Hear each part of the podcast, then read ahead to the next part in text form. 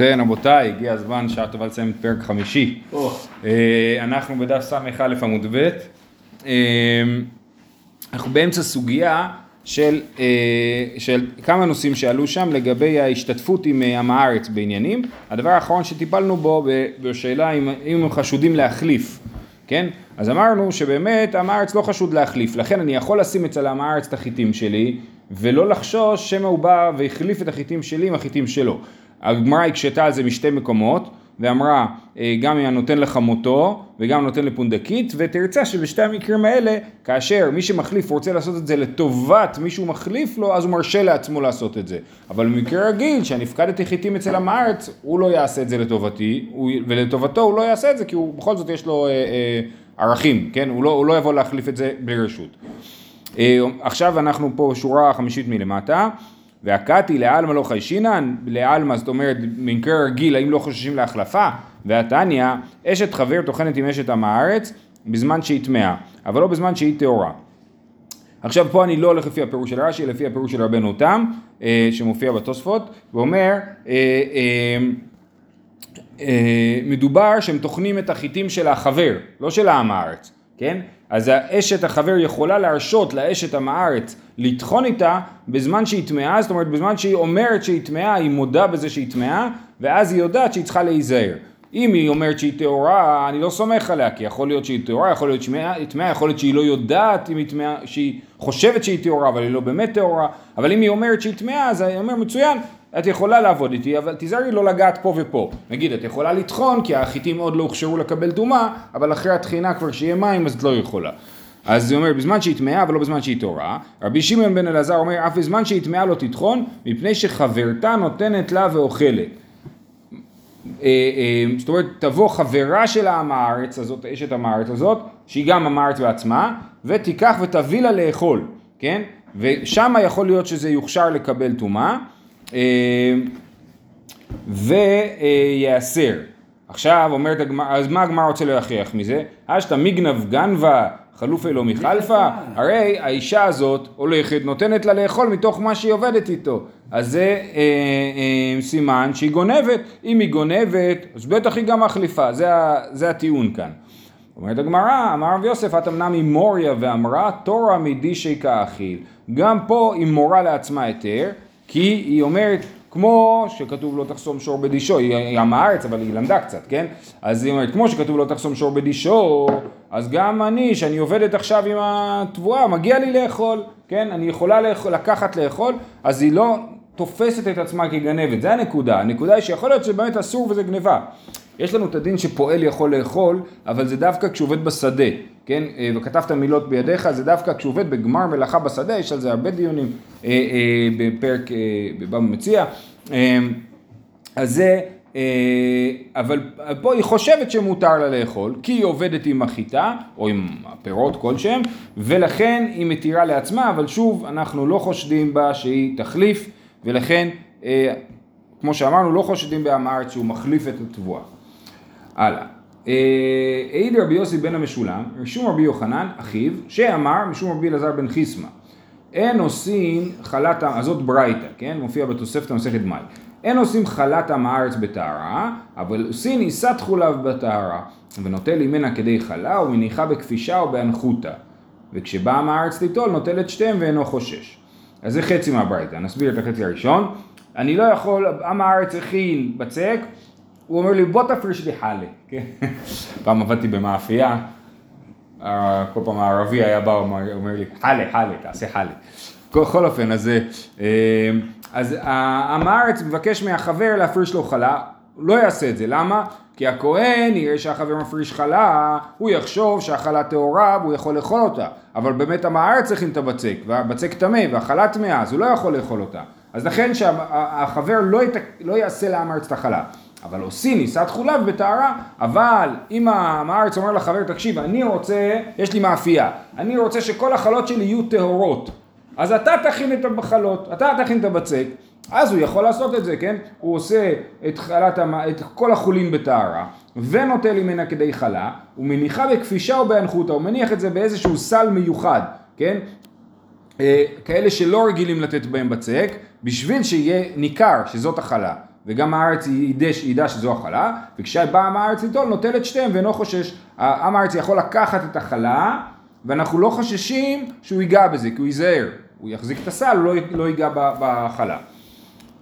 אותו דבר המשך, אין עושים תרומת זיתיו בטהרה, אבל עושים, אם הוא אומר בוא תפריש לי מעשר מהשמן זית שלי, אל תעשה את זה, אבל עושים זיתים חולב בטהרה, אם הוא אומר לי תכין לי אתה את כל השמן זית ואני, ותפריש תרומה, ונוטל ממנה כדי תרומה ומניחה בכליו של חבר. הוא מניח את זה בכלים של החבר, כלים טהורים, וכשבא מהארץ ליטול, נוטל את שתיהם ואינו חושש. ותמה מאי. למה התירו את הדבר הזה? בכל זאת, כאילו אנחנו כאן, זה מאוד קרוב כאילו לארץ, למה התירו את הדבר הזה? אמר רבי יוחנן משום כדי חייב דגבל ומשום כדי חייב דבדד, כן? בשביל החבר הוא, זה העבודה שלו, להיות גבל, להכין בצק, או העבודה שלי, יש לי בית בד ואני מכין שמן זית, בדד, בדד זה מי שעובד בבית הבד, כן? אמ, אז משום כדי חייב, אז שיהיה לו פרנסה, שיהיה לו עבודה. משום כדי חייב דגבל, משום כדי חייב דבדד. וצריכה, למה צריך להשמיע לי את זה פעמיים? דיש שמואינן גבל, משום דלא נפש אגרי. אבל בדד דנפיש אגרי מה לא. הגבל זה שכר קטן, למה? כי מה, מה אני מביא? רק את הידע שלי בהכנת בצק ואת הידיים שלי. אבל בדד, יש לי את כל הבית בד, אז השכר שלי הוא גדול יותר. אז היינו אומרים, שהגבל שהוא איש עני וצריך... אה, כדי חייב נתיר לו. אבל בדד נגיד לו לא, אתה תכין רק שמן זית לחברים ולא לעמי הארץ, אה, אה, בגלל שיש לך הרבה שכר. ויש מועינן בדד משום דלא שכיח לי, אבל גבל דשכיח לי אימה לו, הבדד זה לא שכיח, מתי בית בד עובד? בעונה. בעונה, נכון, בערך באזור בין סוכות לחנוכה, אבל הגבל כל השנה צריך להכין בצק. אה, אז יש מן בדד משום דלא שכיח לי, אז זה לא דבר שכיח ולכן התירו, אבל גבל דשכיח לי, אז היינו אומרים בגלל שזה יומיומי, אז יש יותר מדי אופציות לתקלות, אז נגיד שזה אסור, לכן אה, צריכה. לכן היה צריך להשמיע לנו גם בדד וגם גבל. אמר מר נוטה לי מנה כדי חלה ומניחה בכבישה ובנחותא. עכשיו אנחנו שוב חוזרים לברייתא הזאת ואומרים הרעיון הזה ש... אה, וכשבא עם הארץ ליטול נוטל את שתיהן. ואינו חושש וליחוש, למה לא חוששים שעם הארץ באמת ייגע בבצק או ייגע בשמן זית? ליחוש דין נגע בה? דמרן על החזי, אי נגעת בה אדר לטיבלה. אני מבין שעובדים עליו, ככה אני מבין. אומרים לו תקשיב, אם אתה תיגע בזה, אתה הורס את הכל, הכל יחזור להיות אבל. עם הארץ הוא לא מבין, הוא יודע שזה טהור, אם הוא ייגע בזה זה יטמע, הוא לא יודע מה המשמעויות של זה. ככה אני מבין, שאומרים לו דבר שהוא לא אמת. שאומרים לו, תקשיב, אם אתה תיגע בזה, אתה הרוס הכל, את כל מה שעשית. והוא, כל האינטרס שלו מה היה? האינטרס שלו היה שיהיה לו שמן זית טהור, שהוא יוכל למכור את זה, ל, לא יודע, לאנשים ששומרים על טהרה, כן? זה נכון, יש הרבה בעלי עסקים לא דתיים שרוצים שהעסק שלהם יהיה כשר, אז המשגיח אומר להם תעשה ככה, תעשה ככה, תעשה ככה, יהיה כשר. יש גויים שמוכרים ליהודים. יש גם, נכון, יש מאפיות בכל העולם, נכון, כן. אז הוא אומר לחזי, הנה אגד בידר לטיביה, ולכוש דימה לא אכפת לי, אולי לא אכפת לו, הוא אומר אשתא לתקוני כמחווה, מי אכפת לו אכפת לי? הרי כל מה שהוא רוצה, למה הוא לא עושה את זה בעצמו? כי הוא רוצה שיהיה לו כשר, אז הוא משלם למישהו אחר שיעשה את זה, אז ברור שיהיה אכפת לו. אז אנחנו אומרים לו, תקשיב, אם אתה תתעסק, תיזהר, זה יהרוס הכל. אז לכן אל תיגע. אמר מר, יש דרך אגב יין, יין זה דוגמה קלאסית, כן, יין, גוי שנוגע ביין הוא פוסל אותו, נכון? והיה גויים שרוצים, יש גם היום, גויים שרוצים שיהיה להם יין כשר, אז הם לוקחים יהודים שיעשו להם את הכל, ואפילו היינן, כשהוא בא לטעום, הוא צריך שיהודי יוציא לו יין כאילו מהחבית, לכוס שלו, ואז הוא יכול לטעום, כאילו, לא, ממש לא נוגעים ביין. אה, אמר מר, נוטה לי מנה כדי תרומה ומניחה בכליו של חבר. לגבי השמן זית אמרנו שמניחים את זה בכלים של החבר וכשבא המארץ איתו נוטל את שם ואינו חושש. ולכו שדילמה נגע בישלמה אתה מתלה קרע, אחא מאי קרע איתלה. כן, במקרה של החלה אמרת אתה שם את זה בכלים מיוחדים, כלים כפי שהואנחותא, ככה קראו להם, שהם כלים שהם לא מיועדים לבצק ולכן עם הארץ רואה, אה זה כלי שלא מיועד לבצק, זה מאוד משונה שיש בפנים בצק ולכן אני זוכר שזה החלה ואני לא נוגע, אבל הכלים של החבר זה כלים רגילים, הם רק שייכים לחבר, אז איך העם הארץ יזכור לא לגעת? אומרת הגמרא, דמנח לה בכלי גללים, בכלי אבנים, בכלי אדמה. הכלים האלה זה כלים מיוחדים, כלים שלא מקבלים טומאה. כלי גללים, כלים שעשויים מגללים.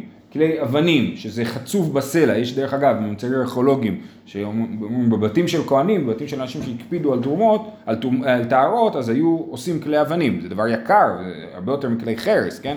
בכלי אדמה, זה כלי אדמה, אני לא יודע מה זה בדיוק כלי אדמה, אני חושב שזה כלי חרס שלא נשרפו בכבשן בעצם, כי חרס זה אדמה. אז זה כלי, בכל אופן, אז הוא מניח את השמן זית הזה בכלים שלא מקבלים טומאה. יהיה אחי מה עיריה דחבר, אפילו דם הארץ, אז למה צריך להיות כלים שלא מקבלים טומאה שהם של חבר? כי הרי כתוב שהוא מניח את זה בכלים של החבר. למה? אם ההיכר זה שזה כלי אבנים, אז למה אני צריך שזה יהיה של החבר? זה יכול להיות גם של עם הארץ. אומרת הגמרא, הכי נמי, כאמר בכלים של עם הארץ, הראויים להשתמש בהם חבר. אין הכוונה לכלים של חבר, אלא כלים של עם הארץ שחבר יכול להשתמש בהם. חבר לא יכול להשתמש בכלי חרס של עם הארץ. למה? כי הם טמאים. אבל הוא כן יכול להשתמש בכלי אבנים של עם הארץ, כי הם לא מקבלים טומאה, הם טהורים, נשארים תמיד טהורים. ולכן, על זה מדובר, כלים של עם הארץ שהחבר יכול להשתמש בהם. אה, זהו, אז הסברנו את הברייתא הזאת, ואנחנו עוברים הלאה.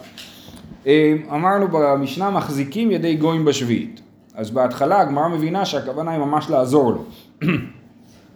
מחזיקין, ואמר רב דימי בר שישנא משמי דרב, אין עוד רנים הגויים בשביעית. למרות שזאת שדה של גוי, אז לכאורה אני יכול לעבוד בשדה של הגוי, בכל זאת הרב אמר, אין עוד רנים הגויים בשביעית. דרך אגב, כשהרב קוק אה, אה, עשה את ההיתר מכירה, הוא רצה שלא רק למכור את השדה לגויים, הוא רצה גם שהגויים יעבדו. אבל לזה החקלאים לא הסכימו, כי זה היה בתקופת העלייה הראשונה, תקופת העלייה השנייה והשלישית, שכולם היו בקטע של עבודה עברית, עד גורדון, כן, ואז אף אחד לא הסכים לו לדבר הזה, כן, ש, שיה, שהערבים יעבדו בשדה. אז הם קיבלו את ההיתר מכירה ולא קיבלו את הדבר הזה. אה, הוא אמר שזה לא לעיכוב, אבל הוא היה מעדיף את זה. כמו שכתוב פה, אין עוד יונים הגויים בשביעית.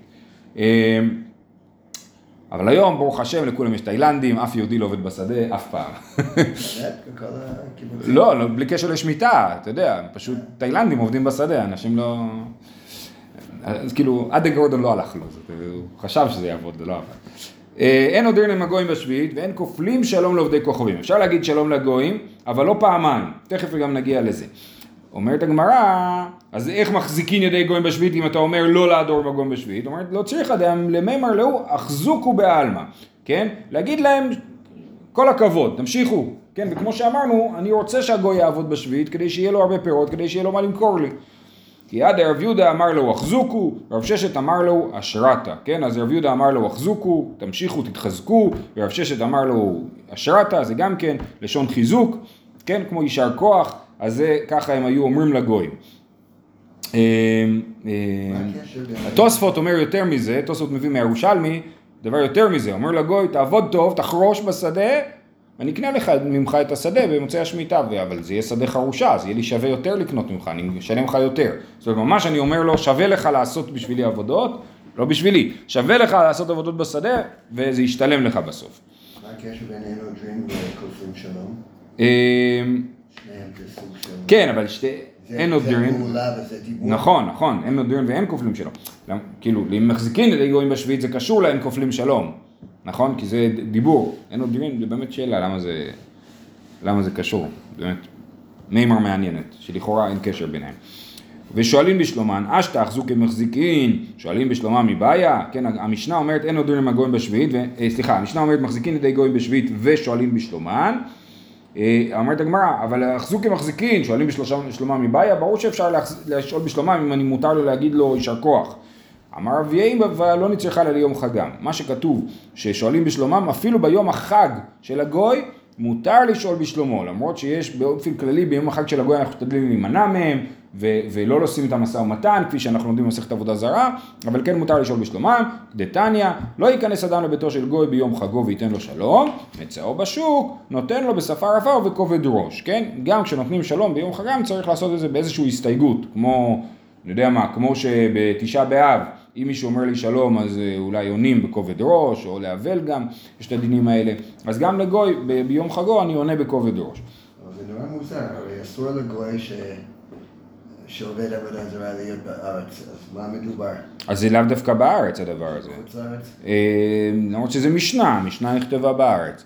אה, אה, כן, אבל, אבל זה היה המציאות, המציאות היה שהיה פה המון עובדי עבודה זרה, היה פה יוונים והלניסטים ורומאים אחרי זה, כן?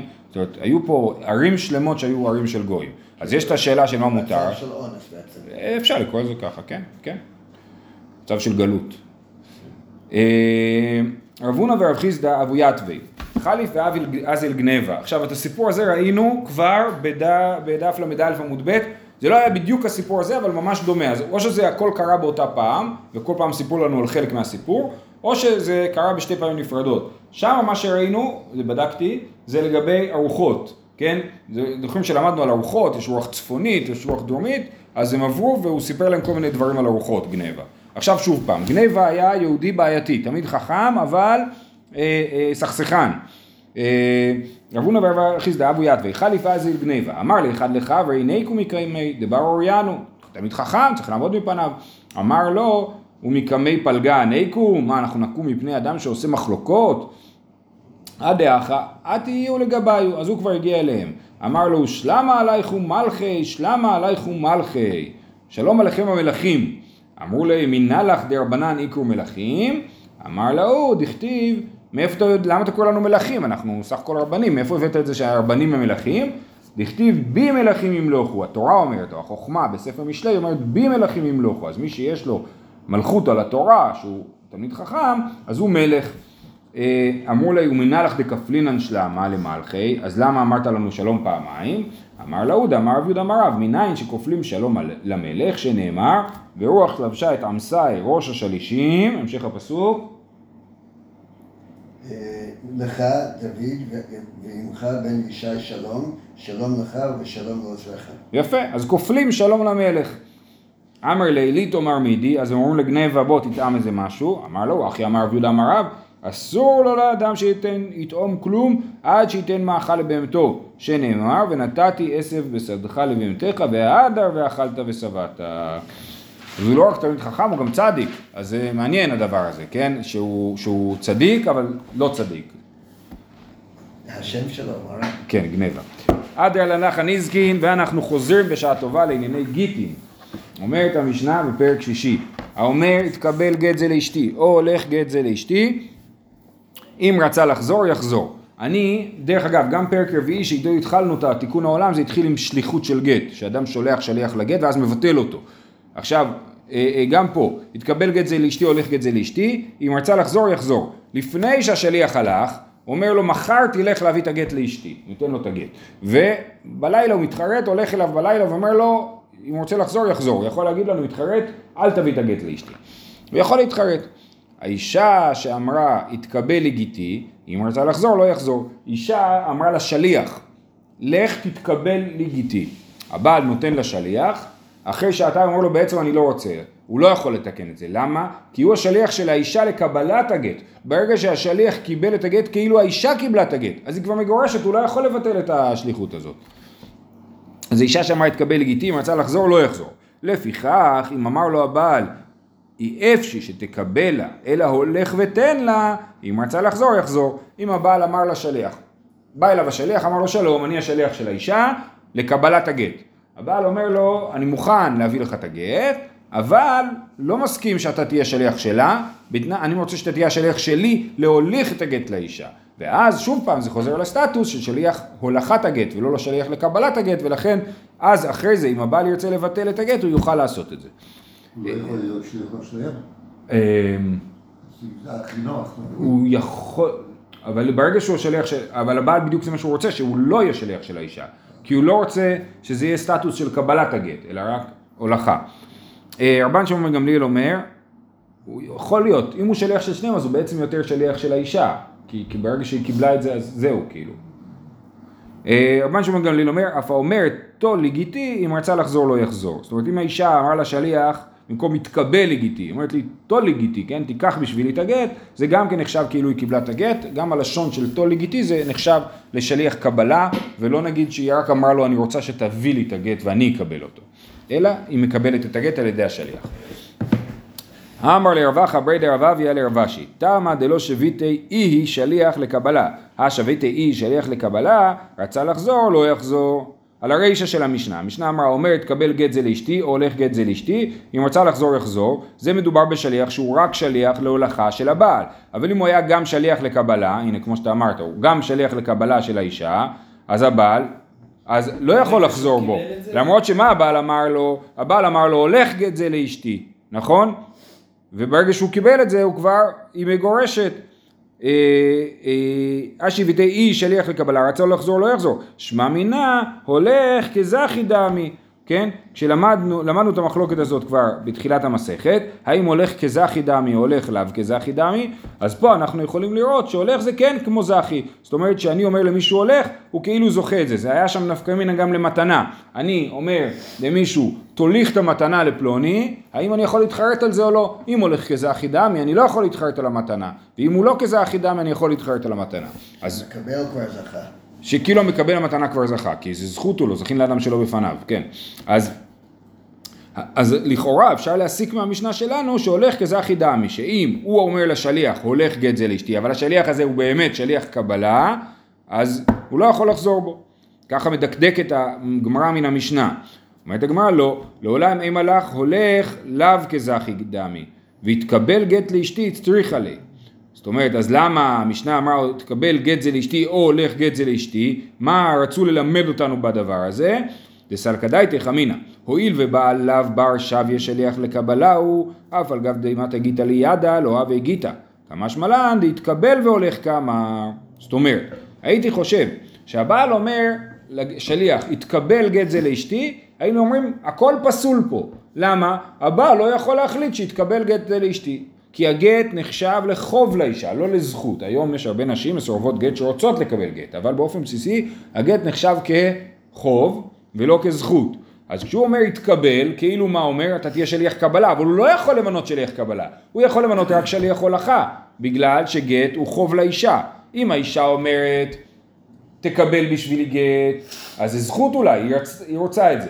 אבל אם הבעל אומר תקבל גט בשביל אשתי, אז לכאורה השליח הזה הוא בכלל לא שליח. אז איך? אז, אז המשנה מחדשת לנו שאם הוא אמר יתקבל גט זה לאשתי, בכל זאת כאשר הגט יגיע לידי האישה, האישה מגורשת. כי היינו יכולים לחשוב שהשליח פסול. אם השליח פסול, אז אין גט. זה לא, השליח הוא דבר עקרוני. זה לא כאילו שאני יכול לשלוח גט בדואר. אני לא יכול לשלוח גט בדואר. אני חייב שיהיה פה פעולה של מסירת הגט. לכן אני חייב שיהיה שליח שמייצג אותי ומוסר את הגט. אז אם הייתי אומר שיתקבל גט זה לאשתי זה לשון פסולה, אז השליח הוא לא שליח, ואם השליח הוא לא שליח אין גט. חידשה המשנה שכשהוא אומר יתקבל גט זה לאשתי, יתקבל והולך כאמר. הכוונה היא להתקבל, הכוונה היא להוליך ולא לקבלה באמת. You say yes, I say no. כאילו, למה? אני אומר התקבל ואני מתכוון תוליך. באמת. כן, אז הנקודה היא שאנחנו באמת מנסים, ראינו את זה כבר כמה פעמים, שאנחנו מנסים כאילו לפרש בצורה חיובית את הדבר. זאת אומרת, אנחנו מניחים שאדם לא אומר שטויות, כן? אז אנחנו מניחים שהוא מתכוון באופן הנכון שאנחנו נפרש אותו, ולאופן הלא נכון. אבל אנחנו גם רוצים לדייק בלשון של הבן אדם. שאתה אומר כן. משהו, אתה מתכוון למה שאתה אומר, לא לא שיש... נכון, לא, אז אתה אומר בצורה חזקה את הסברה להגיד שזה פסול. הגמרא אומרת שזה מה שהמשנה חידשה, שזה כשר. למה שיהיה פסול? אם יש בעיה עם השליח, למה שזה משפיע על התוקף של הגט? בגלל שצריך מסירה של הגט, לא מספיק שיהיה גט. בסדר, מישהו אחר ימסור. את זה. לא, למה? כי רק הבעל יכול למסור לגט את הגט לאישה. רק הבעל יכול למסור את הגט. הוא יכול למנות גם שליח שימסור את הגט. אבל אם הבן אדם הוא, אם אני מוצא גט ברחוב, נותן את זה לאישה, הגט לא גט.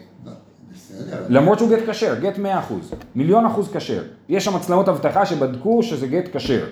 אבל צריך שמי שמוסר את הגט לאישה יהיה או הבעל או בא כוחו של הבעל. השליח הפסול, כן. מחזיר את זה לבעל. אוקיי, סבבה. אז הבעל יגיד לו מחדש תמסור את הגט, זה בסדר גמור. הגט לא נפסל בגלל זה. אה, זה לא שאם אם השליח לא בסדר, הגט לא קיים. הוא- לא פוסל את הגט, הוא פוסל את מסירת. הגט. יפה מאוד, כן, יפה. אז בואו נקרא רק עוד פעם את הגמרא. אה, אומרת הגמרא, לעולם אין מלאך הולך- לאו כזכי דמי, והתקבל גט לאשתי צריך על ידי, אז על כדאי תחמינא הואיל ובעל לאו בר שווה שליח, לקבלה הוא, אף על גב דמתי גיתא לידה לא להווה גיתא, כמה שמלן, דתקבל והולך כאמר, כן, התקבל או הולך, הכוונה התקבל והולך. תנא. האישה שאמר יתקבל לגיטי, אם רצה לחזור לא יחזור. מאי לאו, לא שנה קבלה, לא שנה הולכה. ההמשך של המשנה אומרת, ואם האישה אומרת תתקבל לגיטי, אז הבעל לא יכול לחזור, ולכאורה לא משנה אם הבעל אמר לשליח התקבל גט זה לאשתי, או הולך גט זה לאשתי, בכל אופן זה בסדר גמור, כי הוא שליח קבלה של האישה. שוב זה סימן שהולך, אז אם הוא אמר התקבל זה מצוין. הוא שליח קבלה, והבעל אמר לו התקבל, מאה אחוז. אבל אם הבעל אמר לו הולך, אז מה הדין? לכאורה יוצא מהמשנה שהיא מגורשת. סימן שהולך כזכי דמי.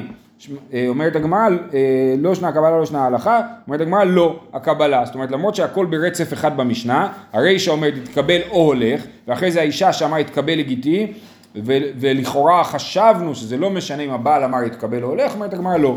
אם הבעל אמר לשליח הזה הולך, אז זה לא עובד, הגט. אומרת הגמרא תשמע, לפיכך אם אמר לו הבעל אי אפשי שתקבלה, אלא הולך ותן לה. אם רצה לחזור יחזור, תמא דאמר אי אפשי, הלא אמר אי אפשי, אם רצה לחזור לא יחזור. שמע מינה הולך כזה אחי דמי. אתה אומר שאם הוא אמר הולך זה לא עובד, אבל זה לא נכון, הרי מה המשך המשנה אומרת? שאם הוא אמר לו אני לא יכול להיות, אי אפשר שתהיה שליח קבלה, אבל אני מוכן שתהיה שליח הולכה, אז הוא הופך להיות שליח הולכה. משמע שאם הוא לא אמר לו את זה, אלא רק אמר לו סתם הולך את הגט לאישה, אז זה בסדר גמור, וממילא יוצא שהולך כזה אחי דמי. אומרת הגמרא, דילמה בהילך. זאת אומרת, שהוא לא אמר, ש, שכן, שכתוב במשנה, אם אמר לו הבעל אי אפשי שתקבל לה, אלא הילך ותן לה. הילך זה, קח את זה ותעשה עם זה מה שאתה צריך לעשות כזה, כן? אז זה, אה, שם, ובקיצור, ואז אי אפשר לדייק מזה מה הדין כשהבעל אומר לשליח הולך. אה, אה, זה נכון שזה מאוד דחוק, אבל כנראה שהגמרא מאוד חשוב לה להשאיר את המחלוקת לא מוכרעת, כי זאת מחלוקת, לא ברור של מי המחלוקת באמת.